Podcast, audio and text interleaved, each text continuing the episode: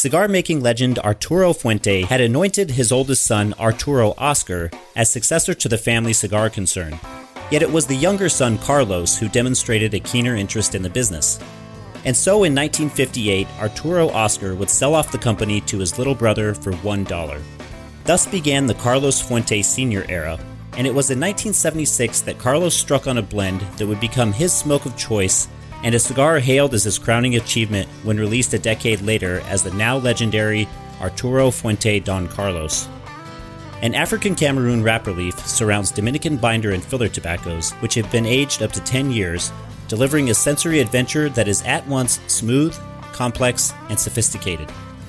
The limited edition Don Carlos Edición de Aniversario was created by Carlos Fuente Jr. in 2006 to celebrate the 30th anniversary of his father's original blend.